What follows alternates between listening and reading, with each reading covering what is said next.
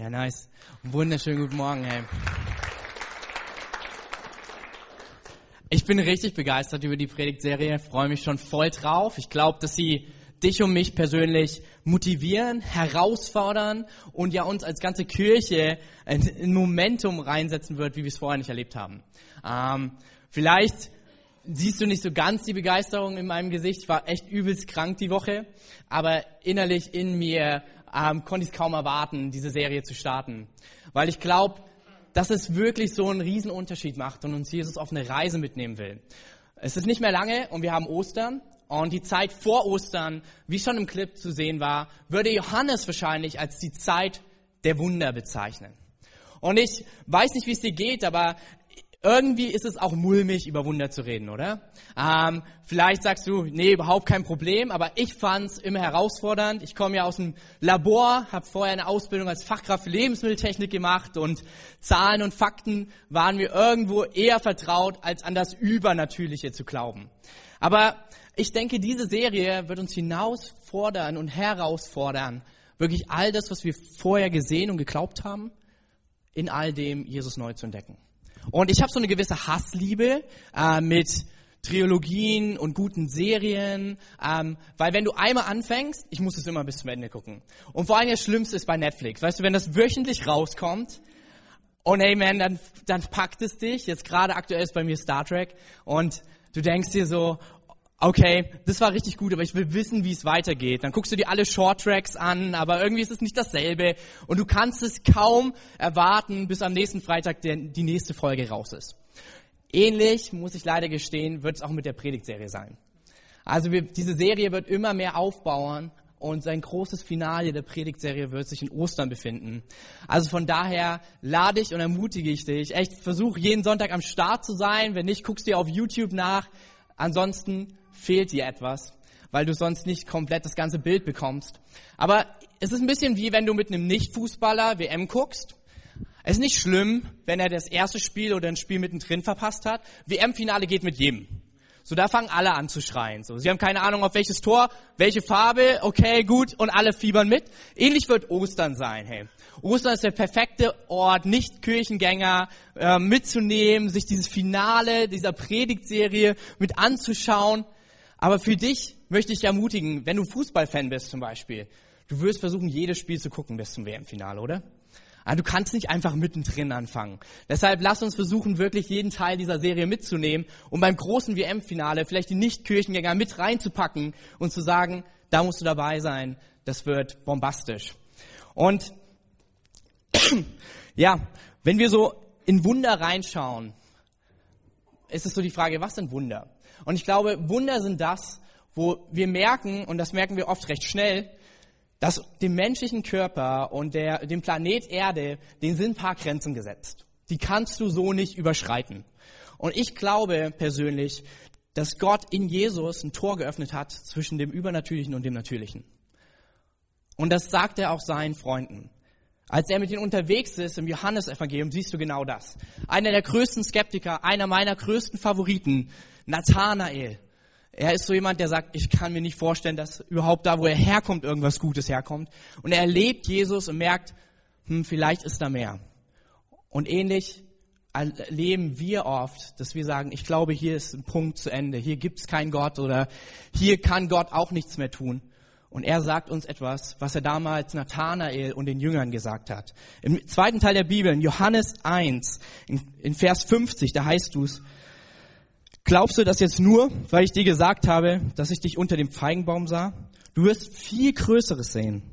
Und er fuhr fort, ich versichere euch, ihr werdet sehen, dass der Himmel offen steht und die Engel Gottes über den Menschensohn hinauf und herabsteigen. Im Endeffekt sagt Jesus nichts anderes als, wenn du mit mir unterwegs bist, dann wirst du keine Wunder erleben, sondern du befindest dich mitten in einem Abenteuer von Wundern. Und ich will dir zeigen, wer ich bin. Und bei Wundern, das ist ganz wichtig zu beachten, wir sind nicht hier, um irgendwelche Wunder zu schauen, sondern ich finde, Wunder sind so ein bisschen wie ein Stadtbild von der Stadt. Du fährst rein in den Ort und du siehst dieses Straßenschild, wo Erfurt groß draufsteht, Weimar, Jena und du merkst, okay, gleich bin ich in der Stadt. Aber du würdest niemals auf die Idee kommen, am Straßenschild auszusteigen und zu sagen, oh, hey, Erfurt ist so schön. wow, jeder, der Hammer. Sondern natürlich weißt du, das Schöne kommt erst. Und ähnlich ist es mit den Wundern. Die Wunder zeigen auf den Wundertäter, nämlich auf Jesus Christus. Und das wollen wir in der Serie tun. Wir wollen nicht nach irgendwelchen Wundern haschen, sondern wir wollen sehen, wie Jesus uns in, der, in den Wundern zeigt, wer er ist. Und das werden wir in diesen sieben Wundern tun. Johannes, er hat sich sieben Stück rausgepickt, vom ersten Wunder an bis zum Finale Ostern. Und er zeigt was, was Jesus mit ihnen währenddessen gemacht hat. Wir haben 34 Wunderberichte in den Evangelien, aber Johannes pickt ausgerechnet diese sieben raus. Ich glaube, weil in diesen sieben seine Freunde erlebt haben, wer Jesus wirklich ist und sie das Potenzial haben, dass wir erleben, wer Jesus für dich und mich sein möchte. Und vielleicht ist immer noch diese Frage im Raum, im Englisch würde man sagen, the big elephant in the room, ähm, gibt es Wunder wirklich? Und ich will uns mal mit hineinnehmen. Einige meiner Freunde, sie sagen immer wieder, wenn Jesus doch ein Wunder in meinem Leben tun würde, dann würde ich auf alle Fälle an ihm glauben. Aber ich glaube tatsächlich, dass es nicht nur um das Wunder gibt, geht, sondern dass vielmehr wir sagen, wir wollen in dem Wunder sehen, wer Jesus wirklich ist. Und so übersehen wir tagtäglich Wunder. Da ist das Wunder vom rasenden Planeten. Die Erde fliegt mit 29 ähm, Kilometer pro Sekunde einmal um ihre eigene Achse mit einer Wahrscheinlichkeit von 778 Prozent, dass sie aus dem Orbit fliegt und sie schafft es jeden Tag. Ich weiß nicht, wie es dir geht. Hast du schon mal Gott gedankt? Danke, dass wir heute noch alles in Ordnung ist, dass wir nicht aus dem Orbit geflogen sind. Nein, wir nehmen dieses Wunder als selbstverständlich. So, dann ist das nächste das übersehbare Wunder. Manchmal sind Wunder um uns herum und wir sehen sie gar nicht. Joshua Bell, er ist echt ein Hammermusiker. Er hat den Versuch gewagt. Ob wir halt, wenn wir ihn sehen würden, doch glauben würden. Und so hat er ein Konzert gegeben am Abend, völlig ausverkauft, fast drei Milliarden, äh, drei Millionen Dollar sind reingekommen in die Kasse. Die billigste Karte war 200 Dollar für den Konzert, was noch nicht mal eine Stunde ging. Und er machte den Test. Er ging in die U-Bahn und spielte dasselbe Musikkonzert dort vor allen Leuten. Faszinierend. Über 1000 Leute gingen vorbei. Nur sieben stoppten und 70 Dollar befanden sich in seinem Hut, als das Konzert vorum war. Und wohl bemerkt hat eine Frau, eine ältere Seniorin, 20 Dollar reingeworfen, weil er ihm irgendwie so leid tat. Wunder mitten vor unseren Augen und wir übersehen sie. Das selbstverständliche Wunder ist mir durch einen guten Freund aus Sri Lanka so ja, habe ich es erlebt. Wir haben Dinge in unserem Leben, die nehmen wir einfach für selbstverständlich. Mein Freund Jerome, er hat Schnee noch nie erlebt. Und als dann der erste Schnee war, er kann dir fast eine Stunde erzählen, was er gemacht hat. Wie er raus ist, sich das angeguckt hat, angefasst hat. Selbstverständlich für uns, aber doch nehmen wir es nicht wahr. Dann sind da diese mikroskopischen Wunder, die, die ich im Labor oft wieder gesehen habe. Faszinierend. Mit dem Auge so nicht sichtbar und trotzdem ignorieren wir sie. Gerade in deinem Körper, in, diesem, in dieser Sekunde, überleg dir das, Billionen von chemischen Reaktionen und sie laufen echt harmonisch mit, im Einklang. Gerade jetzt, mitten in meiner Krippe, kämpft mein Körper dagegen an und bringt die Dinge wieder in Ordnung. Und wir kriegen noch nicht mehr was davon mit. Dann ist auch dieses menschliche Wunder. Du und ich.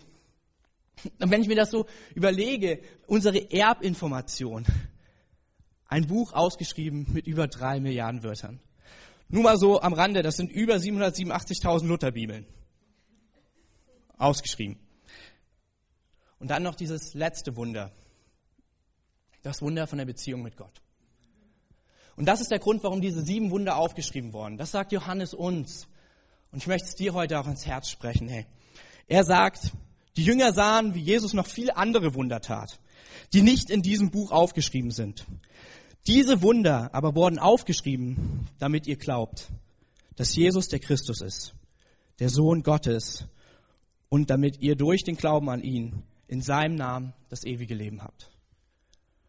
Das Coole ist, das machen wir nur wegen unserem Deutsch, aber eigentlich spricht Johannes, wenn er über Wunder spricht, nie über ein Wunder. Er nennt sie Zeichen. Und Zeichen deuten immer auf etwas hin, was wir sehen sollen, nämlich Jesus. Er sagt, hey, ich habe all das jetzt hier aufgeschrieben, damit du erleben kannst, das siebte Wunder, dass Gott dich liebt und er eine ewige Beziehung mit dir möchte. Dass Gott nicht nur der Retter ist für einen deiner Bereiche im Leben, sondern in jedem Lebensbereich. Und da wollen wir heute reinspringen, nämlich in den ersten dieser Lebensbereiche. Und vielleicht sitzt du hier und du hast zwei Probleme vielleicht. Eins trifft mich immer wieder. Das erste, ich nenne es und benenne es auch so und gegen das wollen wir angehen in dieser Serie. Aber es ist voll normal, dass wir es immer wieder uns darin ertappen. Das ist das Thomas-Problem. Der Skeptik. Und ich finde es so cool, dass Thomas genau in diesem Evangelium vorkommt. Und er zu Jesus sagt, als er auferstanden ist, das werde ich nicht glauben. Solange ich nicht in seine Wunden gefasst habe, werde ich es nicht glauben. Und dann sieht er es, Jesus offenbart sich ihm. Und Jesus sagt zu ihm, glückselig sind, die nicht sehen und dennoch glauben. Ich glaube, Jesus will uns auf eine Reise nehmen, unsere Skeptik zur Seite zu legen. Und es ist voll gut, dass wir mit unserem Kopf denken, das meint es gar nicht. Aber zu sagen, ist vielleicht da wirklich diese Tür geöffnet zwischen natürlich und übernatürlich in Jesus Christus. Das zweite Problem ist das Marterproblem. Das ist so oft meins. Das Problem der Enttäuschung. Wir haben für Dinge gebetet und sie sind nicht passiert oder anders passiert, als wir es uns je gedacht hätten. Und wir denken, okay, hier ist das Limit von Jesus und das, was er tun kann in meinem Leben, erreicht. Mehr geht nicht. Und ich glaube, auch das möchte Jesus in diesen sieben Wundern uns zeigen, dass er sagt, stopp. Selbst wenn du einmal enttäuscht wurdest, vertraue mir. Denn ähnlich wie ich Martha gezeigt habe, dass ich sogar deine Enttäuschung, etwas, was in dir stirbt, überwinden kann, wie es auch dir zeigen. Und so lass uns in das erste Wunder reinspringen. Das ist im zweiten Teil der Bibel, Johannes Evangelium, im Kapitel 2, ab dem Vers 1 bis Vers 11. Und hey, ich trinke nochmal einen Schluck, weil wir müssen das Ding durchlesen. Alright. Okay, am Anfang, am übernächsten Tag, oder ganz wichtig, am dritten Tag, war die Mutter von Jesus bei einer Hochzeitsfeier in Kana, einem Dorf in Galiläa. Nicht Ghana, sondern Kana. Auch Jesus und seine Jünger waren zu der Feier eingeladen. Während des Festes ging der Wein aus. Und die Mutter von Jesus machte ihn darauf aufmerksam. Sie haben keinen Wein mehr, sagte sie zu ihm. Was hat es mit mir und dir zu tun? fragte Jesus. Wenn ich mit meiner Mutter so reden würde, sie hat heute Geburtstag, Shoutout an meine Mom, ähm, ich glaube, ich hätte Probleme. Aber okay, meine Zeit ist noch nicht gekommen. Doch seine Mutter wies die Diener an. Tut, was immer auch er befiehlt. Im Haus gab es sechs steinerne Wasserbehälter, die für die vorgeschriebenen Reinigungshandlungen der Juden verwendet wurden. Und jeweils rund 100 Liter fassten sie. Jesus sprach zu den Dienern, füllt die Krüge mit Wasser. Als sie die Krüge bis zum Rand gefüllt hatten, sagte er, schöpft daraus und bringt es dem Zeremonienmeister. Sie folgten seiner Anweisung. Der Zeremonienmeister kostete von dem Wasser, das nun Wein war, da er nicht wusste, woher der Wein kam, denn nur die Diener, die ihn geschöpft hatten, wussten es, lief er, ließ er den Bräutigam holen. Eigentlich schenkt ein Gastgeber den besseren Wein zuerst aus, sagte er. Später, wenn alle betrunken sind, das sagt die Bibel, ne? nicht ich, by the way, und es ihnen nichts mehr ausmacht, holt er den weniger guten. Du dagegen hast den besten Wein bis jetzt zurückgehalten. Durch dieses Wunder in Kana, in Galiläa, zeigte Jesus zum ersten Mal seine Herrlichkeit und seine Jünger glaubten an ihn.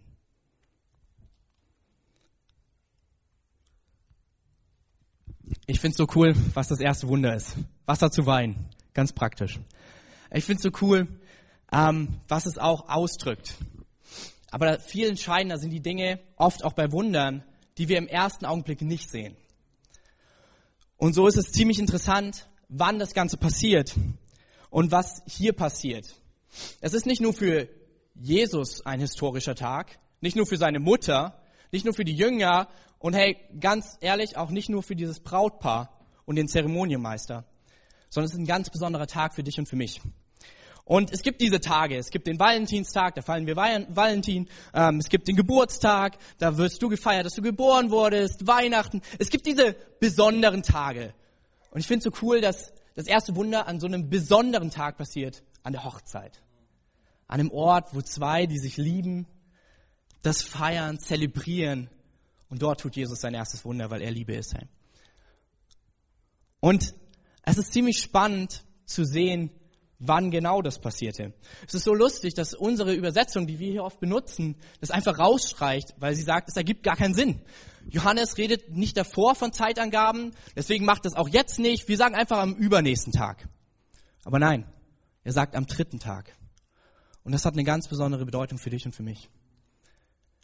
Der dritte Tag ist etwas, wenn Johannes Zahlen reinschreibt in sein Evangelium, dann bedeutet es etwas. Er will was zeigen. Er wollte den Juden, der nicht glauben konnte, dass Gott Mensch wird, beweisen, er ist Mensch geworden für dich und für mich. Der dritte Tag war im Judentum ein wichtiger Tag. Am dritten Tag spie der Fisch Jona aus. Am dritten Tag fand Hosea Goma. Am dritten Tag passierte so viel im Volk Israel. Der dritte Tag war bei den Juden bekannt als der Tag, an dem Gott eingreift. Was Jesus dir und mir zeigen möchte, ist, selbst da, wo du sagst, hier kann niemand was tun, spricht Jesus in dein Herz und in dein Leben. Es ist der dritte Tag für dich und für mich. Der Tag, an dem Gott eingreift. Der Tag, wo du vielleicht denkst, Mangel ist nicht zu füllen und er sagt, Surprise, ich bin da. Es ist der dritte Tag. Gott greift ein.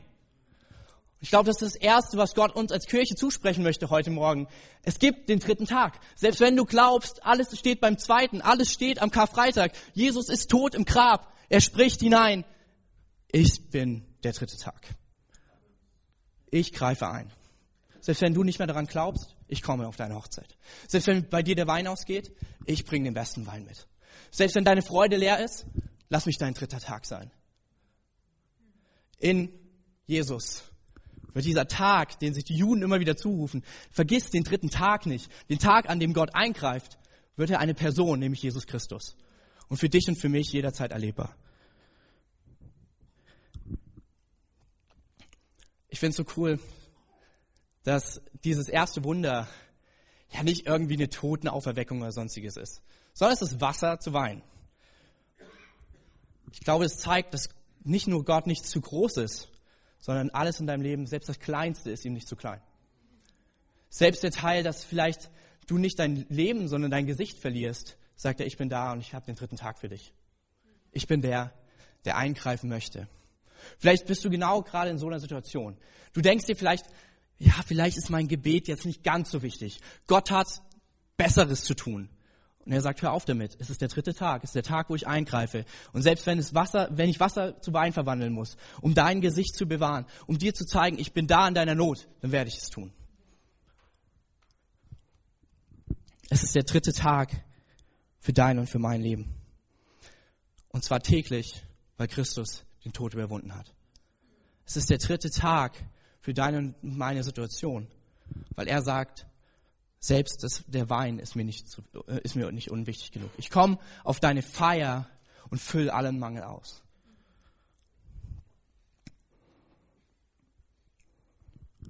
Und was interessant ist, was Jesus dafür nimmt. Dort heißt es, es waren sechs steinerne Krüge. Ich habe mal so einen, nicht steinernen, aber irgendwas dazwischen mitgebracht. Nach der jüdischen gesetzlichen Verordnung. Und ziemlich cool, weil eigentlich weiß Jesus, und ich glaube, daran sehen wir auch, dass sie echt alles, was Jesus für uns getan hat, das war nicht so Larifari, das hat ihm was gekostet. Seine Mutter kommt zu ihm und bis heute rätseln Theologen über dieses Zwiegespräch. Aber was ich glaube, ist persönlich, dass Jesus wusste, in dem Moment, wo er das erste Wunder tut, er kommt aus der Nummer nicht mehr raus. Wenn das erste Wunder beginnt, hat seine Zeit begonnen und er wird auch das letzte Wunder tun, nämlich er wird am Kreuz für deine und meine Schuld sterben, er wird alles qualvoll an sich nehmen damit du und ich eine Beziehung haben. Aber es ist immer gut, auf seine Eltern zu hören. Das wusste selbst Jesus und selbst widerwillig sagt er, okay, entgegen all meiner Angst, ich vertraue meiner Mom. Vielleicht, wer weiß, wie es ist. Später im Himmel können wir ihn alle fragen. Aber okay. Ähm, und er sagte, holt mir diese steinernen Gefäße.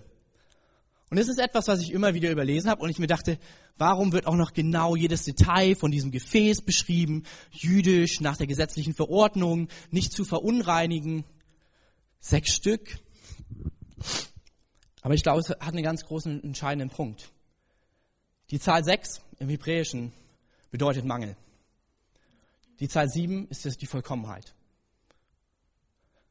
Er kommt mitten in seinen Mangel rein kommt mitten in den Mangel dieses Paars rein und sagt, ich fülle deinen Mangel aus. Und sie stellen die sechs Gefäße hin. Doch von sechs ist es noch ein bisschen weit weg von der sieben. Ich glaube persönlich, dass Jesus dein und mein siebtes Gefäß ist. Dass er den Mangel ausfüllt, den wir nicht selber können. So standen diese sechs Gefäße da, wurden mit Wasser gefüllt. Er nahm nicht, er machte nicht alles neu, sondern er nahm, was vorhanden ist. Er nimmt deinen Mangel. Er nimmt dich mit in die Situation. Er sagt nicht, bei dir ist alles schlecht, sondern er sagt, ich möchte dich vollständig machen. Und so füllten sie die sechs Gefäße mit Wasser. Und er war das siebte Gefäß, was das Wasser zu Wein verwandelte. Er nahm das Alte und schuf was Neues daraus. Ähnlich wie Jesus sagt, ich bin nicht gekommen, um alles auf äh, das Gesetz wegzuschmeißen, sondern ich bin gekommen, um es zu erfüllen. Das ist, was er tut. Und das Interessante, oft sind wir so ein Gefäß und wir haben unsere sechs leeren Gefäße und wir füllen da Wasser rein und Wasser rein, weil wir denken, wir können es irgendwie aus eigener Kraft schaffen. Aber wir merken ganz schnell, Wasser wird nicht zu Wein, wenn wir es einfach nur in so ein Gefäß füllen. Es braucht die Vollkommenheit, es braucht das siebte Gefäß, es braucht Jesus in deinem und meinem Leben, in deiner und meiner Not.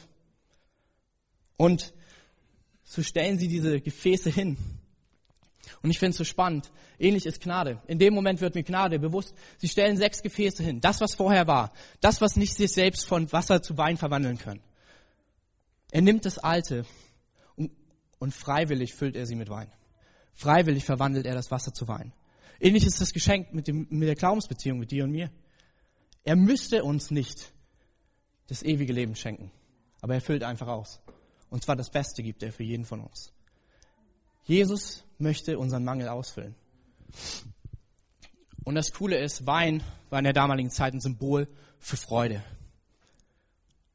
Kein Wunder, wenn alle betrunken sind. Hey? Und ich glaube oft, dass wir denken, hey, das ist was, was Gott nicht kann in meinem Leben. Wozu? Und wir fangen an zu sagen, hey, ja, die großen Dinge wie mich retten, das, das macht er, aber meine Freude, come on. Wozu bra das kriege ich schon irgendwie alleine hin. Und ich möchte dich heute ermutigen, nein, selbst dieses kleine Gebet ist ihm nicht zu klein, sondern es ehrt ihn, es freut ihn und er sagt, lass mich dein siebtes Gefäß sein. Ich finde es so toll, dass er es an der Hochzeit tut. Nämlich sechs, das war die Zeit der, Zahl der Hochzeit. Sechs Gefäße stellten sie hin, weil sechs die Zahl bedeutete, es braucht Gott noch um das zu vervollständigen. Dasselbe tut er in jedem Bereich unseres Lebens. Er kommt und stellt sich dazu. Mitten in deiner äh, Trostlosigkeit sagt er, ich möchte Trost sein. Mitten in deiner Ehe, in Herausforderung, stellt er sich dazu und sagt, ich möchte Freude in diese Ehe schenken. Mitten in all deiner Krankheit stellt er sich dazu und sagt, ich möchte Gesundheit sein für dein Leben. Er ist es, der den Mangel in unserem Leben ausfüllt. Siehst du es?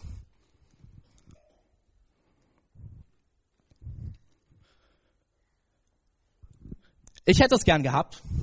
Bei unserer Hochzeit ist das Essen ausgegangen, nicht der Wein. Ich hätte gedacht, so wäre doch cool, so mit Steinen und so und dann ausgefüllt oder so. Aber okay. Aber ich glaube, es stellt auch einiges anderes dar. Er möchte in jedem Bereich diese Freude neu ausfüllen. Und er lässt sich nicht allein zurück, weil das ist ziemlich interessant. Der Zeremonienmeister spricht vom besten Wein, den man geben kann. Und das ist, was Jesus tut. Der beste Wein, Juden wussten, der wird ausgeschenkt, wenn der Retter kommt. Weil der Retter wird jeden, der an ihn glaubt, nicht alleine zurücklassen, sondern er wird ihnen einen Ratgeber schenken, der alle Zeit bei ihnen ist, der sie ermutigt, zu, zu Gott zu beten. Das ist der Heilige Geist. Und er schenkt ihnen jedes unserer Herzen. Er vervollständigt uns nicht nur für eine einmalige Sache, sondern für jeden Lebensbereich. Und es hat damals beim ersten Wunder begonnen. Ich glaube, die Jünger haben noch gar nicht verstanden, was Jesus da gerade tut. Aber sie merkten, er kann Dinge tun, die sie selber nicht tun können. Sie können diese Gefäße immer wieder mit Wasser füllen und es wird sich nichts verändern. Aber wenn er kommt und zu dem Wasser spricht, wenn ein Wort gesprochen wird, ist es vielleicht ein Echo für die Ewigkeit. Und er verwandelt Wasser zu Wein. Und zwar zum besten Wein. Und ähnliches möchte ich dich ermutigen. Vielleicht bist du hier voll im Thomas-Flair oder voll im Martha-Flair, voller Skeptik oder Enttäuschung. Und ich habe eine Story mitgebracht, die wir uns gleich anschauen werden von jemandem, wo er genau das getan hat wo Jesus gekommen ist und gesagt hat, sechs Gefäße kannst du hinstellen? Super, ich bin dein siebtes. Und ich fülle alles um. Ich schenke dir neue Freude, weil ich bin der, der dich ausfüllt. Ich bin dein Vollkommen. Ich bin deine sieben. Und ich zeige dir, dass du mir nur deinen Mangel hinstellen musst. Und ich bin der, der es verwandelt. Ich würde sagen, Clip ab. Hey, ich bin Josh. Ich möchte heute erzählen, wie Gott in meinem Leben ein Wunder getan hat. In meinem dritten Studienjahr bin ich in eine Situation reingekommen, wo ich jegliche Motivation verloren habe. Einerseits, weil ich eben lieber in die Praxis wollte, ich habe keinen Sinn mehr in dem gesehen, was ich studiere. Und andererseits, weil ich in der Zeit heftige emotionale Probleme hatte, weil eine Freundschaft, die mir sehr wichtig war, äh, zu dieser Zeit kaputt gegangen ist. Und ich bin mehr und mehr am Anfang, ohne es zu merken, in eine Depression reingerutscht, die mein Leben nach und nach zerstört hat. Ich habe meine Prüfungen nicht mehr besucht, mein Studium hat extrem gelitten. Ich bin frühst nicht mehr aus dem Bett gekommen und ich habe mich einfach nur noch in Parallelwelten geflüchtet und den ganzen Tag mit Computerspielen verbracht. Und genau in der Zeit habe ich Gott so stark erlebt wie lange nicht. Ich habe erlebt, dass Menschen, andere Christen in mein Leben rein investiert haben und mir Gutes zugesprochen haben, mir geholfen haben, durch diese Situation durchzugehen. Meine Familie, aber auch andere Freunde.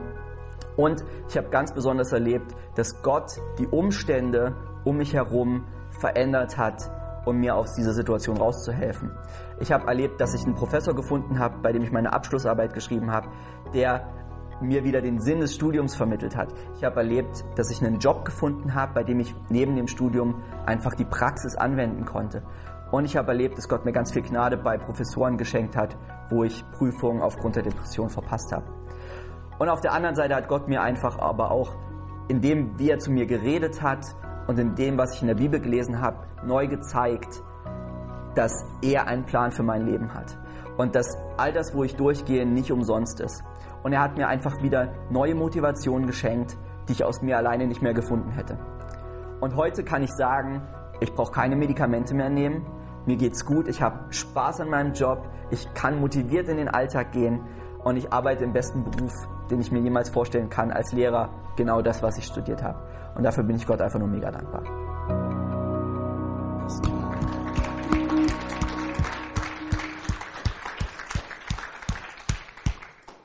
Er nimmt die Umstände, das, was vorhanden ist, und er wirft nicht einfach alles über Bord und sagt, okay, alles, was du hast, ist schlecht, sondern er nimmt sie und er sagt, ich stelle mich dazu zu deinem Mangel und ich fülle ihn aus. Ich nehme das, was vorhanden ist und ich schaffe daraus ein Wunder. Und es ist so Hammer zu hören, was er bei Josh getan hat. Es ist so Hammer zu hören, was er gerne bei dir und mir tun möchte. Ich glaube, heute ist ein Tag, wo Jesus einfach etwas in uns weckt. Vielleicht bist du auch in einer depressiven Phase, hey. Und ähnlich wie Josh erzählt hat, dieses ganze Zusammenspiel aus dem guten Arzt, den er gefunden hat, Freunde, die Bibel, wo er Jesus immer wieder erlebt hat, der ihm Mut macht. Gott in dem ein Wunder gewirkt. Und ich glaube, er möchte in deinem und meinem Leben Wunder wirken. Ich glaube, er möchte sagen, darf ich deinen Mangel ausfüllen? Darf ich hineinkommen in deine Situation und ein Wunder formen? Hey, wir lieben alle Wunder. Nur das Problem ist, ein Wunder beginnt immer mit einer Not. Und in der realen Not, so wie, wie Josh es gesagt hat, ich habe gesehen, diese Umstände sind nicht umsonst. In der realen Not zeigt Jesus sich und sagt, ich bin dein realer Gott. Aber es ist das Problem es wird kein Wunder geben ohne Not. So, wir wollen immer das Ergebnis, aber nicht den Prozess dorthin. Aber vielleicht ist es wirklich heute, wo Gott dich ermutigt und sagt, du willst vielleicht aufgeben, aber ich sag dir, du stehst gerade mitten an dem Beginn eines Wunders. Vielleicht ist gerade wirklich nur der Moment, wo du die Gefäße hingestellt hast, wo du gesagt hast, wir wissen nicht weiter. Und er sagt, okay, füllt Wasser rein und ich stelle mich dazu. Ich spreche zu etwas und verändere es. Ich spreche in dein Leben hinein und schaffe ein Wunder mitten aus deiner Not. Und ich glaube, wir benötigen alle genau das. Ähnlich wie die ja, Diener hätten diese Gefäße ständig mit Wasser füllen können und nichts wäre passiert. So ist es oftmals auch in unserem Leben. Ich weiß nicht, wie oft es in meinem Leben so war, dass ich dachte, ich krieg das schon irgendwie selber hin. Aber ich glaube, wir befinden uns in drei Lebensphasen. Und da können wir ehrlich sein. Und ich glaube, in dem Moment, wo wir, wie Josh das erkennen, dass alles seinen Zweck hat, können wir erleben, wie Gott in diesen Nöten Wunder schafft. Ich glaube, es gibt die Lebensphase, wo wir in einen Sturm hineingehen. Ich glaube, es gibt die Lebensphase, wo wir mitten in einem Sturm sind. Und die Lebensphase, wo wir gerade aus dem Sturm siegreich herauskommen und der nächste gefühlt um die Ecke wartet. Und es kann uns entweder ins Verzweifeln bringen oder es bringt uns zu dem Punkt, dass wir verstehen, das ist im Christsein der Punkt, der anders ist ich gehe nicht alleine durch diese Prozesse, sondern Jesus ist mittendrin. Und er zeigt mir mitten im Sturm seine Größe. Er zeigt mir mitten in meiner Not, in meinem Mangel, ich bin der, der Wunder tut. Das Letzte, was wir sehen, ist, die Jünger erleben genau das. Wie er sein erstes Wunder, sein erstes Zeichen tat. Und sie konnten nicht anders, als an ihn zu glauben. In dem Moment beginnt die Reise der Wunder in ihrem Leben. Weil kaum war das eine Wunder abgeschlossen, paar Kapitel weiter sehen wir, sie stecken wieder mitten in einem drin. Und danach wieder. Und so geht es immer weiter. Bis zum Kreuz, als sie denken, als er tot ist, okay, das war selbst für ihn eine Nummer zu groß. Aber der dritte Tag kommt. Der Tag, an dem Gott eingreift. Und das Grab ist leer. Und er ist auferstanden, hat den Tod bezwungen. Weil er jeden Mangel ausfüllen kann. Das Faszinierende ist, dass, glaube ich, dasselbe Jesus mit dir und mir heute tun möchte. Er will uns auf eine Reise mitnehmen, wo wir erleben, dass er Meilensteine in unserem Leben setzt. Ich weiß nicht, wie es dir geht, aber in meinem Leben gibt es Meilensteine. Der 5. Mai 2010, als ich Christ geworden bin und ich erlebt habe, das Wunder der Rettung. Dann der 10.10.2010, als ich getauft wurde und mich dazu bekannt habe. Dann drei Monate später, der Tag, an dem ich zum ersten Mal eine Strecke hin und her gelaufen bin aus dem Rollstuhl. Ein paar Jahre später, als ich meine Frau kennengelernt habe. Und das ist wirklich für mich ein persönliches Wunder, weil ich war in dem Prozess, dass ich so viele Medikamente nehmen musste, dass ich nicht wusste, wie lange ich leben werde und ob es sich überhaupt lohnt, ja, mit einer Frau durchs Leben zu gehen und welche Frau so verrückt ist, sich alles anzutun. Und ich fand mal eine Frau, die gesagt hat, ich bin mit dabei. Es sind Prozesse, genau wie jetzt, der erste, der 23. September, als wir den ersten Gottesdienst hier feierten und erlebt haben, wie Menschen zu Jesus zurückfinden und diese Bude voll war. Wunder sind die Meilensteine, wo Jesus einen Punkt setzt in deinem Leben und sagt, du hast vielleicht die Not, du hast den Mangel, aber ich möchte mitten darin präsentieren, ich bin der lebendige Gott. Und wenn du, wenn du das eingehst, befinden wir uns auf einer Reise, Kirche. Wir befinden uns auf einer Reise von Wunder zu Wunder, von Wunder zu Wunder. Das heißt nicht, dass wir die Not überspielen, aber wir werden sehen, dass in all dem er sagt, ich bin der Überwinder. Ich bin dein Sieg. Beim ersten Wunder verwendet Johannes ein ganz besonderes Wort. Und ich finde es so spannend. Er sagt nicht das erste Wunder zahlenmäßig, sondern er sagt das erst beginnende Wunder. Dieses Wort findest du nur an einem anderen Punkt, als Gott die Erde schuf. Und er sagte, es werde Licht und es wurde Licht. Jesus spricht zu dem Wasser und es, er verwandelt nicht nur das Wasser, er schafft Wein daraus. Jesus spricht in deine Situation, weil er der Schöpfer ist, spricht in deine Not hinein und er schafft ein Wunder. Er spricht in deinen Mangel hinein. Er nimmt das, was da ist und kreiert was komplett Neues. Er geht ins Grab hinein, in den Tod und er schafft Leben für dich und für mich. Siehst du es? Ich glaube, Jesus möchte uns zeigen, wer er ist, was er mit dir vorhat und er will dir zeigen, wie, wie sehr er dich liebt für jeden Lebensbereich. Und selbst Freude ist für ihn nicht gering, sondern es ist bedeutend für ihn. Selbst seine Hochzeit, sie ist nicht gering. Es ist bedeutend für ihn. Selbst die Punkte in den Schwierigkeiten in deinem Leben, wo du denkst, warum sollte Gott hier dabei sein? Schau dich um. Und er sagt, siehst du es? Ich bin mit dir. Und vielleicht bist du heute Morgen hier und das ist für dich alles ganz neu. Du kennst diesen Gott, der aus Mangel etwas Neues kreiert nicht. Dann ist das, ist das der absolute Hammer, weil das ist ein Wunder, was er immer wieder tut, was zu jeder Zeit zugänglich ist. Das Wunder der Beziehung mit Gott. Das Wunder, dass er hineinspricht in den Mangel, dass du Gott nicht kennst und sagt, ich stelle mich dazu, dass alles, was dich von Gott trennt, die Schuld, du überwinden kannst und eine ewige Beziehung mit Gott eingehst. Es ist einfach nur ein Gebet weit entfernt. So wie die Jünger sich entschieden haben, mit Jesus auf diese Reise der Wunder zu gehen, es ist das, was wir im Gebet tun. Wir entscheiden uns, ja, Jesus, komm du mein Leben. Sei du der, der mein Leben leitet, führt und aus meinen Nöten Wunder kreiert. Selbst aus dem größten Not, dass ich Gott nicht hören kann, dass ich Gott nicht kenne. Und er will dir diese ewige Beziehung schenken. Ich möchte uns ermutigen, einfach mal kurz unsere Augen zu schließen. Und keiner schaut nach rechts oder links. Und ich werde gleich von drei runterzählen. Und vielleicht ist es heute dein dritter Tag. Der Tag, an dem Gott eingreift und dir eine ewige Beziehung schenkt. Der Tag, an dem Jesus sagt, aus dem Stumm, wenn du mit Gott redest, soll ein Dialog werden. Der Tag, an dem du gesagt hast, hier geht nichts mehr, wo er hineinkommt und etwas Neues kreiert. Dann kannst du gleich einfach deine Hand heben, damit wir wissen, mit wem wir nachher dieses Gebet beten können, dass du deine Reise mit Jesus beginnst. Drei. Hey, Gott liebt dich. Zwei. Jesus ist dir näher, als du denkst, gerade jetzt. Eins. Heb deine Hand, wenn du diese Beziehung mit Gott starten möchtest.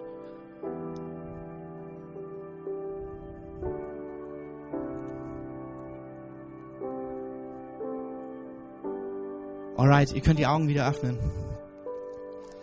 Und für den Rest von uns, die Band wird jetzt gleich nochmal einen Song spielen.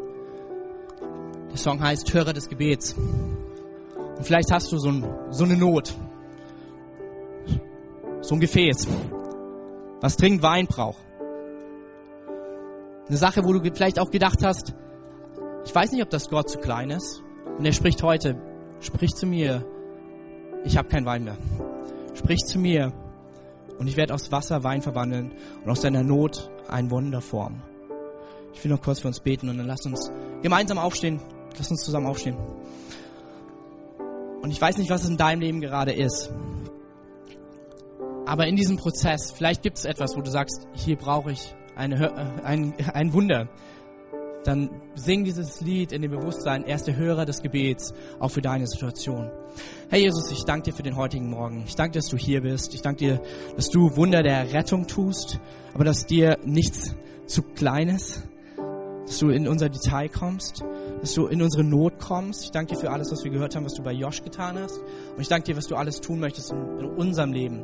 Da, wo Nöte sind, Heiliger Geist, zeig du uns unsere Not, vielleicht auch Dinge, wo es uns zu peinlich ist, darum zu beten. Und da, wo wir es aussprechen, ich bitte dich dafür, Herr, stell du dich dazu und mach aus dem Mangel Erfüllung. Mach du das Unvollkommene vollkommen, weil du hineinkommst in die Situation und wir Wunder sehen dürfen. Amen.